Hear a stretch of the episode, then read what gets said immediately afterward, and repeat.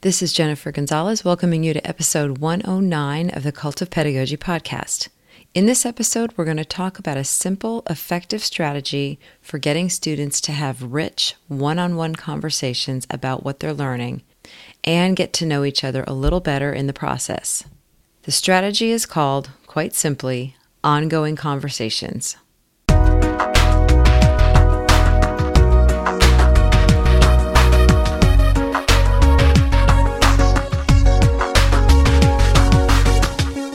In our dreamiest of teacher dreams, some of us might imagine days when our students spontaneously erupt into complex, nuanced conversations about the things they're learning in our classes.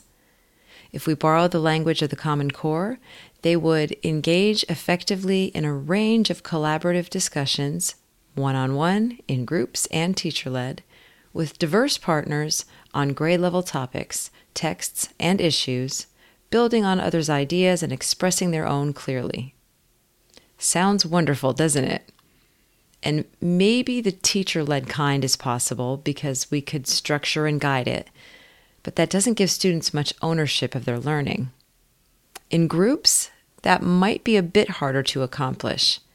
And one on one, well, how do you even manage that? Jeff Frieden, a high school English teacher in Southern California, wondered the same thing. Wanting a less teacher centered class, he was looking for ways to get students talking to each other about the content. He tried all kinds of techniques think, pair, share, appointment clocks, groups of four, but none of them gave him the results he was looking for. Meanwhile, he also discovered that most of his students, who had gone to school together for over a decade, didn't know each other's names. Then one morning, just a few minutes before class started, he came up with something new on the fly a simple system for getting every student in the room to talk with every other student, a way of tracking conversations over time so that students had a reason to reach out to people they never interacted with and have more meaningful, content based conversations with each other.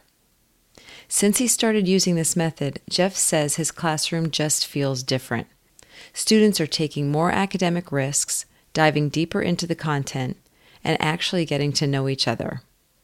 In this episode, he's going to tell us how this strategy works. Before we get started, I'd like to thank PeerGrade for sponsoring this episode. PeerGrade is a platform that makes it easy to facilitate peer review in your classroom. Students review each other's work, while PeerGrade takes care of anonymously assigning reviewers and delivering all the relevant insights to teachers. With peer grades, students learn to think critically and take ownership of their learning. They also learn to write kind and useful feedback for their peers. PeerGrade is free to use for teachers and students. And now, Cult of Pedagogy listeners can get three months of PeerGrade Pro free of charge. Just sign up for a free 30 day trial, then redeem the code CULT to extend that free trial to three months. To learn more, visit cultofpedagogy.com slash peergrade.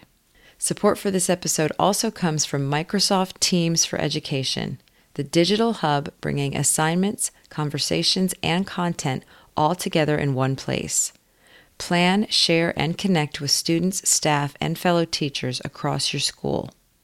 Whether you're grading and providing feedback to your student's history project or sharing your next big idea for a lesson with your department, Teams for Education can help you and your school achieve even more.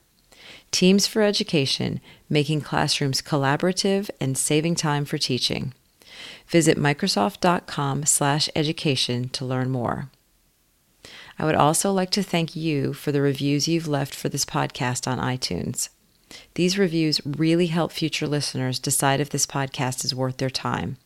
So, if you've enjoyed listening but you've never left a review, I would love it if you would take a few minutes, head over to iTunes, and tell me what you think. Thanks. The Cult of Pedagogy podcast is part of the Education Podcast Network. The EPN family now includes 26 different podcasts, all focused on education. The newest addition to the EPN family is a show called Teachers Need Teachers, a podcast for new and beginning teachers. Host Kim Lepre covers all kinds of topics like what to look for when examining student demographics, setting up your classroom to maximize learning, and how to handle angry parent emails. Check out Teachers Need Teachers and all of the EPN podcasts at edupodcastnetwork.com. Now, here's my interview with Jeff Frieden about his ongoing conversation strategy. I would like to welcome Jeff Frieden to the podcast. Jeff, thank you so much for coming on. Oh yeah, you're welcome. I'm really glad to be here. Excited actually. Yeah, so we we kind of um, I've I've been interacting with you on Twitter probably for a good long while now, but you said something, you know, the other day, uh, or maybe it wasn't even the other day now, but it was a while ago. You, you sort of pointed me toward this blog post about something that you have been doing in your class called Ongoing Conversations. And when I read it, I thought this is really a great idea, and I wanted to share it with my readers. So before we get into all the details about that, uh, just tell me a little bit about yourself and your current role in school. Yeah, I teach in Southern California. I've been teaching English language arts for 14 years now, a couple different districts. Um, and I've done all grade levels from, you know, 9th, 10th, 11th, 12th, uh, college prep to AP, honors, pretty much all of it. And I've been one of those teachers who, I guess, it started probably my first year of teaching when I went to a conference and I converted to teacher nerdism. and I've been participating in committees, grants, and even chaired two different English departments over the span of eight years. So, all right, great. So you're you're well steeped in in teaching English language arts. Yes. Um, and discussion, conversations is should be a, a part of teaching English. Right. Uh, so tell me a little bit about the problem that you were noticing before you tried this strategy. Yeah, so I've done a, a, lot of different kinds of discussion models in class uh, with varying levels of success depending on the class that was in front of me and my level of comfort with the topic and just even rolling it out. Um, and then there was one class that I it was kind of this thing that came together where it was an unfortunate circumstance. Actually, it was, um, it turned out to be really good in the end, but uh, I had this AP class one year, uh, two years ago, and they had to collapse it at semester because of enrollment. And so mm. they kind of Frankenstein together this junior class for me to teach um, from you know students from different teachers, and we're all coming together for the first time uh, for second semester. It's first period, and mm. it was kind of quiet and awkward at first, which is totally understandable given the circumstances. So I started to yeah. kind of notice, well, I want to, you know, hey, I want to do conversations with these guys, but it just, it's not really working. Um, I tried some online conversations and there was some really deep thought there. And I thought, man, these guys should just connect and talk. Um, there's some really good yeah. stuff going on. Um, yeah. But and then I kind of started thinking about there was other things I was thinking about too in my other classes. And one of the th- I have them sitting in tables is kind of the design of our school with the furniture we have. They have to sit in groups mm-hmm. of four. And I was just noticing this uncomfortable group think coming from the tables. So I would change seating charts and then this i could pretty much predict like who would answer what or what kind of idea would come from certain tables in certain periods of yeah. the day and mm-hmm. that was i was like this is odd i really want to i could shake up my seating chart all the time but that's a ton of work i'd have to be doing right so um, and with this class in particular it's they would talk in partners yeah kinda table sorta but class wide no way so mm. um, and I, I could do mixer activities uh, where I get them up and walking around and partnering up. And I've done that before, and there's there's certain kinds of success that come with that on a given day. But they also poke holes in those systems, um, and, and, they just kind of work their way around it to end up talking to their friends, and it becomes more social than really content centered interaction. Mm-hmm. And and also type those type of mixer things. They usually only last one period, and something that was bothering me, I think, for a long time as a teacher was students come in day to day and they kind of sit and they wait for you. They mm. say, "What are we doing today?" Yep. Even though we're in the we've been reading a novel for 2 weeks. What are we doing today? And it's like the the previous 2 weeks hadn't even happened. So there was this kind of day-to-day thing that was bugging me. And so all of this stuff was bugging me all at the same time. because um, that's kind of how my brain works. So that, that was the problem I was experiencing. Lots of problems, actually. Okay. And so the conversation just wasn't flowing. It wasn't really content based. And and you know, you had said that that you had seen this before, but it was just more acute in this particular group. That's really what really inspired you to to try something different. Yeah, I, I, I think it gave me the nudge that I was Okay. looking for. So, what did you do?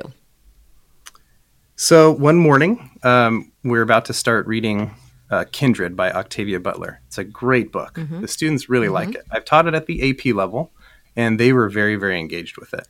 And I'm thinking about this class in front of me not being not the most engaged class. It's early in the morning. We just came together. I get it's awkward. It's kind of the circumstance that we're in, which I don't think is really anybody's fault at that point.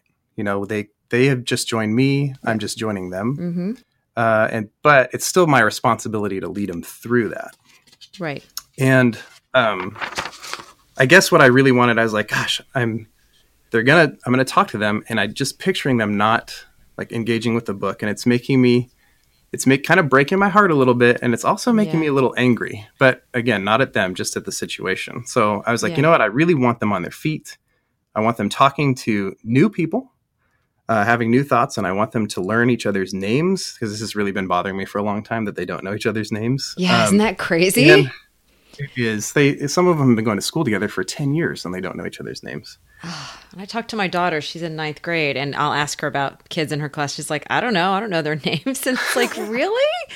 It's just weird to me, but it's apparently really common now, I think. Yeah, I, I guess. And so, th- and that was really bothering me too at another level. Mm-hmm. Um, I also just wanted them to hold these series of conversations over time, connecting one day to the next.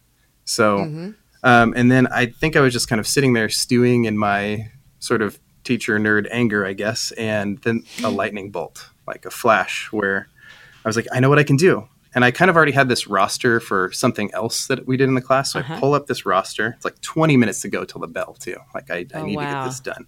Yeah. Yeah, and so I put in a roster. I have the roster ready to go. I do a date column so they could record the date, and then just a, I guess, rows for um, writing down summaries or just a blurb about what they talked about with their their uh, partner, and just one instruction at the top, which was something like, "Over the next couple of weeks, we'll be reading this novel, and you are to have brief conversations with 22 of the students on this list."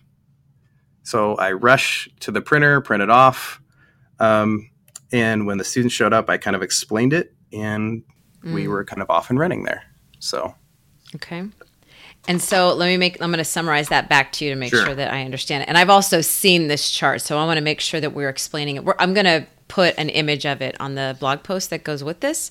But for people that are sitting in their cars right now, I want you to be able to picture this. So it's just a basic chart and it's got your, it's a class list basically, right? Down the side. Right. Right. It's a list of all their names. And then there's a, a date column and then a blank, wide final column for them to sort of take a quick note on on the conversation. And the idea is that they need to have conversations with 22 out of how many? Is it? I my classes tend to run like from 33 to 36, so right around there. okay. California. Okay. Know, it's a lot. so, yeah. Okay so and so the idea was that they're they're trying to hit about two-thirds of the class basically um, Yes. over the course of over the course of about how long? How many days Well, it depends on what I'm doing. At that time, it was the novel, so I was thinking like three weeks, and maybe two of those weeks I wanted them talking, especially at the start of a novel when things are really confusing. That's I like to have them talking then. So Okay. So I'm a student in your class. I've got this basically a class list of everybody else in my class, and I'm supposed to now seek them out, have a conversation with them, and take a quick note about what we talked about. And it's supposed to be about the novel. Yes. Um, Okay. And that sounds really free range the way you're describing it right now, which I am, that would make me uncomfortable as a teacher right there. Okay. But uh, so I guide them through, like through, I have used Google Slides and I'll Okay. guide them through. And it might be something as simple as um, explain one thing that really confused you from the chapter to your partner. Okay. So, you give them some sort of prompts, ideas for what they could be talking about. Yes. Okay. Yeah. And so then what happened when when you first handed them these sheets? Did they just start? Well, I, I did guide them through the process. We read the instruction. I kind of told them what I was picturing. And I, I kind of say this thing too when we start reading something, whether it's like a hard to understand article or a novel, is I say, like, uh, you know, I just want to let you know I'm going to come clean that I'm a confused reader. You know, join the club. When I read something for the first time, it's always confusing. And I, I need help. I need help to understand it. So let's uh, let's basically form this class-wide support group here for struggling readers because I'm one of those too. And as we go through this, let's talk about the things that are perplexing to us that we don't get, words we don't understand. Um, maybe we miss a detail that our partners or our friends figure out in the class, and so they can kind of help us out. Okay. And then that's kind of sets the the mindset for them getting onto the slide. You know, when I do the slideshow and I prompt them, that they mm-hmm. kind of know, oh, okay, we're just in here to kind of feel our way through this novel. That's what I'm hoping. I got it. Are these different slides you're showing? Sort of like now find somebody to talk about this, then find somebody to talk about this. Like it's one question at a time? Yeah, I do. I'll do a different kind of prompt at a time. And sometimes it might be like, tell, tell your partner about the conversation you just had you know, something like that. Okay, okay, okay. So this is not them just wandering around thinking up things to say. This is sort of everybody in the room talking about something they've been prompted to talk about, but they're switching partners every time. Yes. That's a good way Got to summarize it. it. Okay. Okay. And so, and what we're talking about right now is this, this is the first time you did this. So did it did it go pretty well? Uh, it went surprisingly well. Um, I I was actually shocked by it how well it was yeah. going. So yeah. I brought it into my other classes. I thought this was going to be one little thing I did to solve this one problem, right. maybe this one time. Yeah. But there was so much potential there. Uh, I did, you know, they were reluctant at first, so I would have to nudge. They didn't want to get out of their desks, especially to. Um, at first, I know they were going to talk to the people they were most familiar with, right. and then there would hit a point where they were like, "I am not comfortable. I don't know these people." Yeah, which was what I was looking for, mm-hmm. actually. Mm-hmm. Um, but I would have to nudge them with things like, all right, you're sitting at a table of four, so the two students with the shortest hair, you can stay. The rest need to go mm-hmm. and go find a new somebody else to talk to. Okay. And they, you know, would heave a sigh and they would go talk to somebody else. yeah. So. And then once they once they did that, uh, yeah, I just had this new energy in the class. They they were. I'm like, oh my gosh, they are talking, and um, it was more content centered talking too. It wasn't just about their social lives. They were really responding to the prompts that I was giving them and talking about the book. And there's one story that does come to mind too about that, where I had a student, um, this young lady, mm-hmm. and she was not all that engaged in the class. Mm-hmm. And I talked to some of her other teachers. She's not all that engaged in some of her other classes too. and so it was always a struggle to get her to to engage. But she hit a point where she had to talk to Mario, and Mario was engaged. Huh. And Mario was very enthusiastic about the book. And he, I, I, think I overheard him saying, like, no, I have never read a book like this. And he was so excited about it. Wow. And after that, when it was time to move on to our next activity, um, she could not take her eyes off the book. So I came by and said, hey, you know, we're, we're moving on. And she's like, uh huh, yeah. And then she just kept reading. It lasted about two days, but those are two days that she was really engaged in that book, yeah. and I had never experienced anything like that. Oh, that's really cool. So you continued yeah. to use this model with them, and you took it into yes. your other classes too. So yes. over time, so how long ago was it that you did this for the first time? It was uh, spring of 2017, so almost two years ago. Okay. So how has it changed to where it is now? What does what does the model look like or have you made many changes to it? Um, at first, like it was in my mind, it was just connected to novel reading, um, okay. and then I expanded last year when I had my sophomores reading "The Immortal Life of Henrietta Lacks," which is mm-hmm. oh, it's a mm-hmm. dense book. We only read yes. portions of it. I actually didn't um, finish it. I started it, and it, it is it's very dense, but it's such an important book. So I'm excited that you were reading that with tenth graders. Yeah, so we were reading that, and then we moved into inquiry based research. So I used that as a seed text where mm-hmm. I had them like, what are some surfacing issues that are coming up. And then I gave them all kinds of guidance into exploring questions. So they're out finding their own research. And then I was like, you know what? I still want them to talk to each other. What if I just keep this thing going into the inquiry and research process? And this was really cool. This was a good breakthrough too. When I had them partnering up to just summarize the articles that they're reading. Take that, take your favorite article that you found, find a partner, and summarize it for them. Mm. And at first, their eyes were rolling. Hmm. Like they're like, "Ugh, okay, I have to do this. I have to go. I, I had to print up this article because you made me print up this article, and now I have to talk about it with somebody." But um, since they had all been researching different topics, um, like they would sit down with a partner, and I'd watch them kind of like, "Okay, this happened, this happened," but the other person hadn't read it, so they're like, "Wait, you're kidding? What was that? What oh. you said that again?" And then they kind of sat up, the person who was doing the summary, like, uh, yeah, so, and then they share more details and they were getting more excited by the end of their conversation. That wasn't happening everywhere in my classroom, but Right. it was happening in enough spots where I was like, huh, there is Yeah. something here. That's really cool. Yeah. And so, okay, so because so this just started with novels, you expanded Mm-hmm. it to talking about all kinds of things, included including research. And this is where you actually had a name change. You started off by calling them novel conversations. Right. You changed it to ongoing conversations. Yeah, I think I'm. Uh, yeah, just I've been fumbling around with names, but it's like yes, the idea of this conversation that's happening over an extended period of time because we're dealing with complex text or issues. Yeah, something like that. Right, right, right. It here here's something logistic. I've got a logistic question. So if Sure. I get to my number 22, Mm-hmm. do at what point do you give them a fresh sheet and have them start over? Or do you know what I mean? Uh, like can they return to the same person? Yeah, that's a great question that I'm not sure I have the best answer for. I do have a couple of thoughts though. So the reason the number 22 or the you know two thirds of the class that I picked, I think that was initially what I wrote down was two thirds. Okay. So that was just in case people were absent. So on the post that you saw, I was frustrated with the appointment clock. yes, you said you threw a tantrum about it. yeah, it works as long as you was- uh, every appointment's there that I'm going to call that day. Otherwise, it doesn't really work, and then I have to do Yeah. a lot of work to partner people up or trios or whatever. Right. Um, this was just in case there was like a number of absences, so it was like, oh, there's got to be somebody on the list. Um, and then even at the end, when I had people wait, I don't have enough conversations. Um, I, a solution I came up with last year was okay, let's move this thing to Flipgrid. So we would move it to Hmm. a way they could talk outside of class, but I could still kind of keep an eye on it. Yeah. Um, and then if I do have students that kind of they're there every day, they have all the conversations and they're done, and I kind of ask them, I say, you know, hey, you you've been doing a really good job with this. Can you, you know, basically be this uh, benevolent little? Can you help people out? And usually, for the most part, people are like, oh, sure, yeah, I could do that. So, So how do they do that? kind of what does how that I look handle like? it. Do they what are they doing when they're helping people out? oh, they're just having that that conversation with. So they might have thirty conversations where the person they're talking to is working on their 20th. Oh, I got it. Okay. So the kids are going to have uneven numbers because of just attendance and that sort of thing. Yeah. Okay. So, but I just say, hey, you're doing such a good job. Usually, when I kind of frame it that way, Yeah. that really helps the students. Yeah. and they are. They're doing a job. They're there every day. They're having conversations. Yeah. I'm really grateful.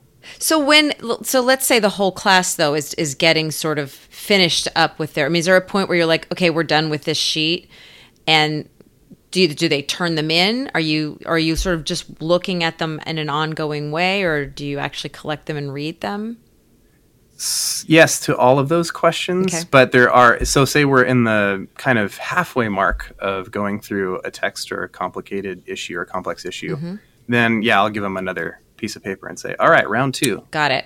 You know, Got and it. we'll kind of start over. Yeah. Okay, and then I've got to ask this question because I know people are thinking this. Do they get a grade for this piece of paper?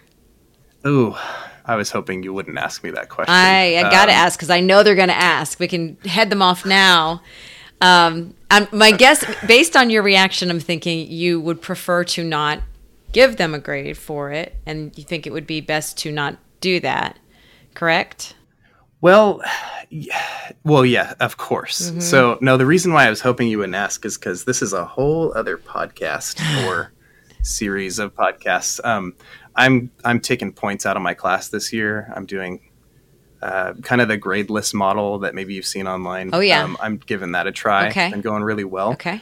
But I was using points when I started it, and yes, I would collect it, and yes, I would, you know, count. Mm-hmm. Um, I think I ended up, hey, just go ahead and number off all the conversations you've had. That helped me just make them count it. Right. And, then, um, and it would be, uh, you know, a small amount of points Uh-huh. because really the richness of the activity was in the sharing of ideas, and it wasn't so important that they summarized. But the summaries really helped them if I ask them things later on for a debrief, like, you know, which conversation surprised you the most, or what surprising insight did you get from this? So they could kind of look back and Right. kind of recall some of that stuff that they were doing. Right. Yeah. Okay. I- I want to dig into this just a little bit more too, because this this this is what sort of separates English language arts teachers into two camps. And I think to maybe people that have been teaching more traditionally with grades and points for a long time, I think this is a hard thing to grasp. But this reminds me a lot of of the conversation I had with Marisa Thompson a couple weeks ago about the TQE method also, which is mm-hmm.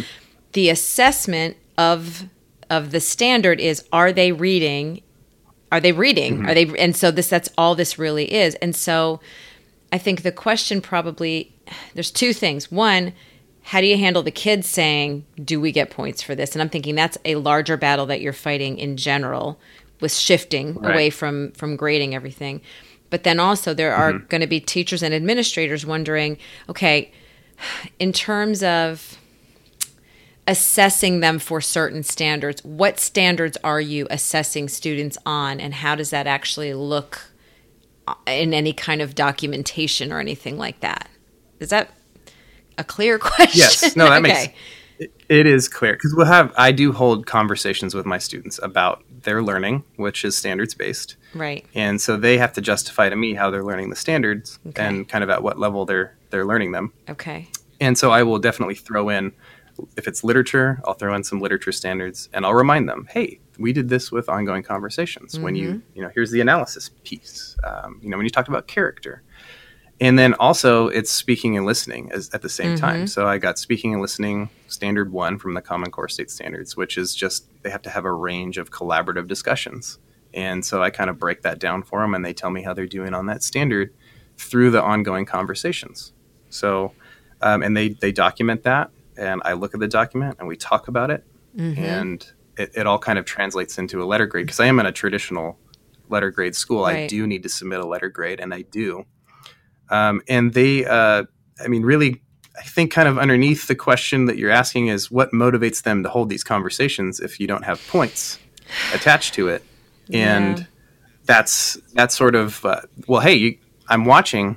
You know, you're going to be accountable for this later on. So let's just pretend that I mean, I, well, it's not pretend. I do. I love making the joke that this class is totally pointless. That's been fun this year. Like, no, it's totally pointless. But um, the yeah, so it's really just I'm going to hold you accountable to this, and eventually we're going to have a conversation. You're going to have to kind of look me in my eye and say, this is what grade I deserve, or here I can justify this grade. Okay. So, well, and you know, I don't know if that answers your question. It does. But. It does because they've got to be able to justify that they've been sort of doing these things with literature or with research. And it's interesting too because I've not seen too many examples of how you can actually document speaking and listening. Mm. I mm-hmm. know teachers struggle with the speaking and listening standards because it's like, well, yeah, we sort of do that, but ha- and and so by having kids sort of document their own conversations, they've got the proof right there. That's right. Um, do they? Do you end up doing any kind of like an like if with novel? Do you do you do any kind of an assessment or a paper at the end of them reading the novel, or is it just to read it and discuss it? yeah there's there's going to be some kind of connecting activity it'll it'll be i don't I haven't necessarily assigned literature or literary analysis type essays, but there'll be some kind of, I tend to use it as a seed text that leads into some other kind of writing, uh, some more okay. real world type stuff. But yeah, Got there it. will be, they are accountable for what they did or did not do as far as the reading and the discussing. Okay. And what about kids that show up having not read? Um, let's see. How do I? So it, I think I just kind of I didn't have a good solution at first, which was just to sort of like, well, it looks like you're going to have an awkward conversation with a few people today. um, but that's it, a real world consequence. Though. And that yeah. actually, you know, I mean, like I was talking about that young lady earlier, that kind of worked. Um, yeah. At least for a time, that worked for a couple of my students, right. where they kind of, oh man, I need to, you know, I'm going to have these conversations, and my my friends are dwindling on my list here of people I can talk to. So yeah, I should probably yeah. show up with something read. And they they help each other out too. They kind of compensate for each other, but they get so those that who aren't reading, they're still getting some of the reading through mm. through even though they're not handling it on their own. Mm-hmm. They're still getting some contact and, and seeing different angles and points of view. Yeah. And even if a person like say I'm a student who's done my reading and I sit down with somebody who hasn't, I still get to kind of go back over and recall and do all those great sort of learning habits, right. even though I haven't you know my partner isn't kind of interacting with mm. me i might be and they they don't know. They're actually sometimes inadvertently they're motivating the other student to pick up the book. Right right. Um, but i might try the whole go out into the hallway thing that marisa talked about during her go out and read. you, yeah so. yeah. Yeah. Huh. Okay. So is there anything else you wanted to share about Well, I actually had, had, had wanted to know if you've got any do's and don'ts for teachers that who want to try this. What advice would you give them? Yeah, the the do's and don'ts. It's kind of more in. It's uh, I would say don't print up, uh, listen to the podcast, and then print up a roster, and then say go. Got it. I don't think that would work. It's a little too free range. And then depending on the maturity level of your students, like I teach, I'm doing this with mostly 12th graders right now, and so they're able to handle walking around a room uh-huh. and um, not squabbling with one another or getting caught up in other things kind of on their own. So I don't have to coach them as much with the social aspect. Yeah. But um, if you're going to do this at like a junior high level, mm-hmm. I think I would be heavy on the here's how you introduce yourself to someone. Mm-hmm. Um, so those are the kinds of things I would do is coaching into. I mean, my seniors are, some of them have remarked, I, I did a survey recently where they they do not they're not really sure how to initiate a conversation with someone they don't really talk to normally. So mm. i'm thinking of bringing more of that aspect in as well. That's kind of a do for myself. Yeah just role um, playing really like having just like a fishbowl yes. with i did a podcast interview with michael linsin. He does the the smart classroom management website and he really mm-hmm. emphasizes modeling, explicit, detailed modeling of like what your body posture looks like, how you can phrase things that basically to be behaving in a way that's going to be conducive to a good classroom environment versus what not to do. And he'll model that too, which I would think with junior high kids, especially, that would be crucial. Yeah, absolutely.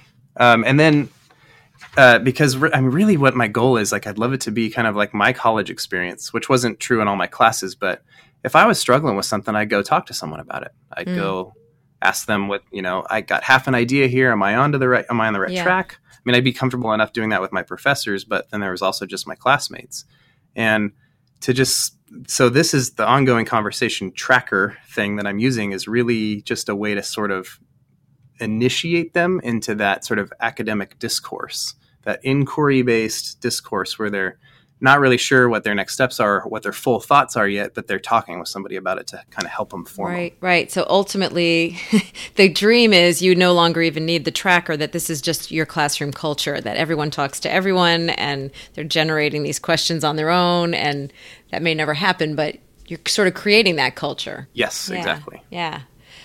What are the most positive outcomes you've witnessed from making this change since you've been doing this?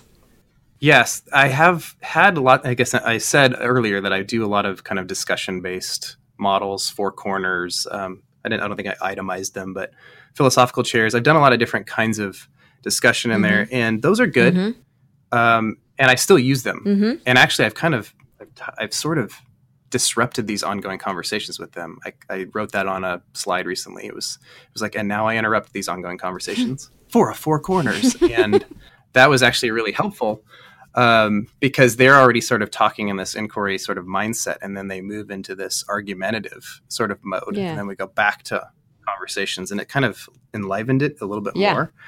Um, but what I've noticed in that, so when I do the four corners, is it's really content centered um, versus like I think it was I think I read a post you did recently too about the the fisheye syndrome. Oh yeah. And I know for years yeah, I was seeing like I was seeing what I wanted to see with student interaction. So I might have like a third of my class really interacting.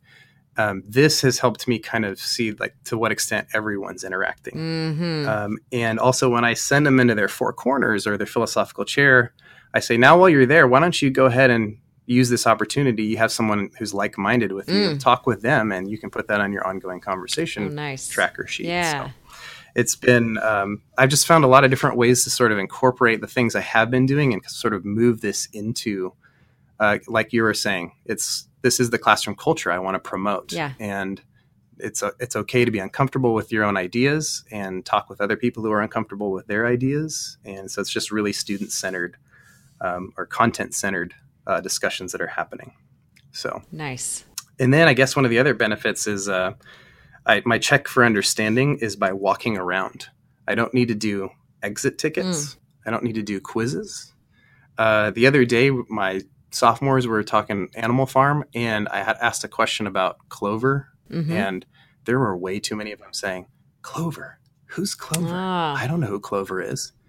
And so I just went, okay, time out. And then we we talked about that character and her relevance in the story yeah. and do you guys and then they oh okay okay they, they kind of got it and they got back on track with their conversations wow so you immediately responded to it you were able to immediately respond Yes. which is the ideal in teaching. You do a formative assessment and you can meet their needs immediately. Yeah. Yeah and that's exactly what happened in that moment. So um, which was nice. Because i didn't have to collect anything. I didn't have to spend an hour going over realizing they don't know clover and then Right. being upset about it Mhm. too.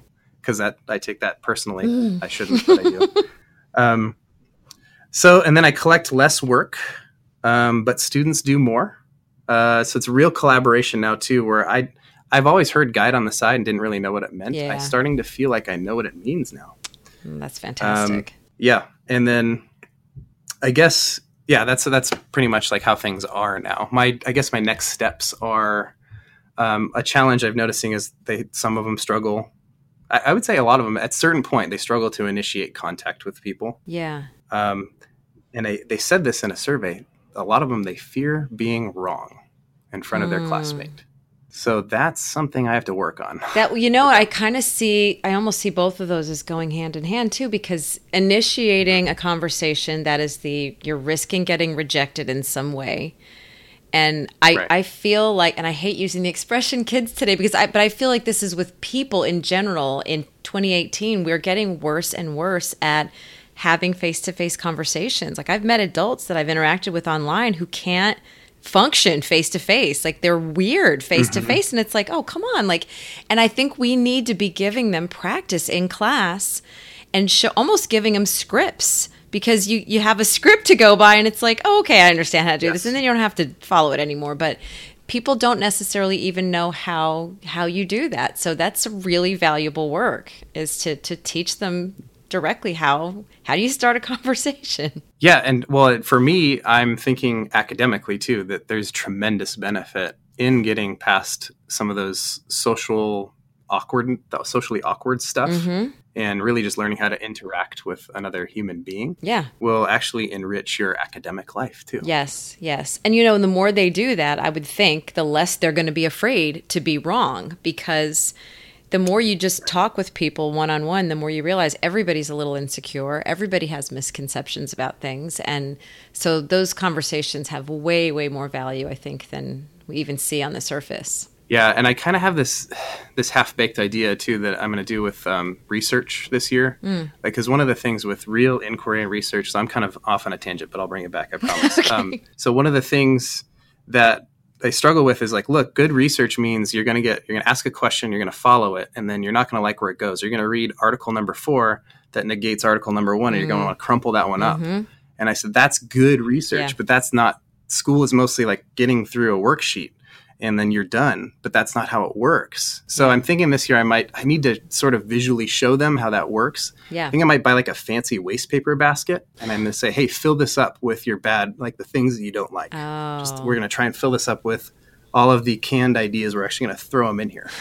yeah. and we'll say like look we're doing good research so i need to figure out how to create some kind of like signal to them like they're doing good things yeah. when it feels like it's wrong or off Yeah. Like, i'm confused good here like some kind of signal like that's a good thing Um, Yeah. because acknowledging that's huge Maybe you just make a big bulletin board and they've got to just write like scraps of paper on like I thought this and then I came across this article and it completely like blew it out of the water and now I don't know what to do. Yes. Like sharing those moments where they fell down and other people be like, "Oh yeah, that happened to me too." yeah or even like they somebody else would pick it up and say oh th- try this so then they're You're yes, right. and they're collaborating together now they're kind of the ideas are yeah. yep that would be great Yeah. Also, any, any suggestions your followers might have would be great too. Okay. So okay. They often have the best ones. So. okay. So- So. anything else that you want to share about this process before we wrap up? Yeah, I mean, like the so those are the challenges, but I guess the big value is, and the students are saying this too, even though they're struggling through the discomfort, they Mhm. say that it's exposing them to ideas they wouldn't have considered had Mm. they just been asked to do it alone or kind of respond on a worksheet. And so they're seeing new points of view, whether they agree with them or not, but it's actually influencing them. And it- like one, I had one student who actually wrote a lengthy response saying that, uh, you know what, I didn't, I don't know if I've changed my mind, but I just told myself I'm for the sake of this, I'm going to be open. Hmm. And it's actually changed the way I think about this issue, uh, which was I mean, huge. My teacher, Nerd Heart, was singing. Oh gosh, I bet, man. That's yes. You need to save that one and laminate it. I, I think I will. but yeah, I really think too. Um, I'm just barely scratching the surface on what I can do with this, um, and I'm just going to keep refining. So, you know, keep if people like it, keep coming back and give me some new ideas. We can build something really cool here and yeah. talking, interacting, and connecting one idea to the next from one day to the next, and just being comfortable with their own discomfort. Speaking of following your progress on this, let's mm-hmm. uh, tell people where they can find you online. Yes, I have a website, makethemmasterit.com. And I'm at my Twitter handle is about the same, make them master it. Um, I had to take out an E in master because they wouldn't let me put it in there. Um, and then if this is not necessarily related, but I do, I did write a book last year about um, writer's notebook. It's called Make Them Process It Uncovering New Value in the Writer's Notebook. You can find that on Amazon. And I do have a free course on my website to help people with that. It's the same kind of idea of like, hey, we're not done with our thinking, but this is more of the writing side of it. So nice. Got it. Yep. Great. Great. Well, thank you so much for for basically putting this in front of me on Twitter and then being willing to to dig into this and share it with people. I think that um, I don't know. I think a lot of teachers are going to be excited about this. Oh yeah, well, thank you so much. I'm really excited to to do this interview. So I appreciate the opportunity to come and talk about something I'm doing in my classroom. It's nice to feel validated. For links to all the resources mentioned in this episode, visit cultofpedagogy.com, click podcast, and choose episode 109. To get a weekly email from me about my newest blog posts, podcast episodes, and products, sign up for my mailing list at cultofpedagogy.com slash subscribe. Thanks so much for listening and have a great day.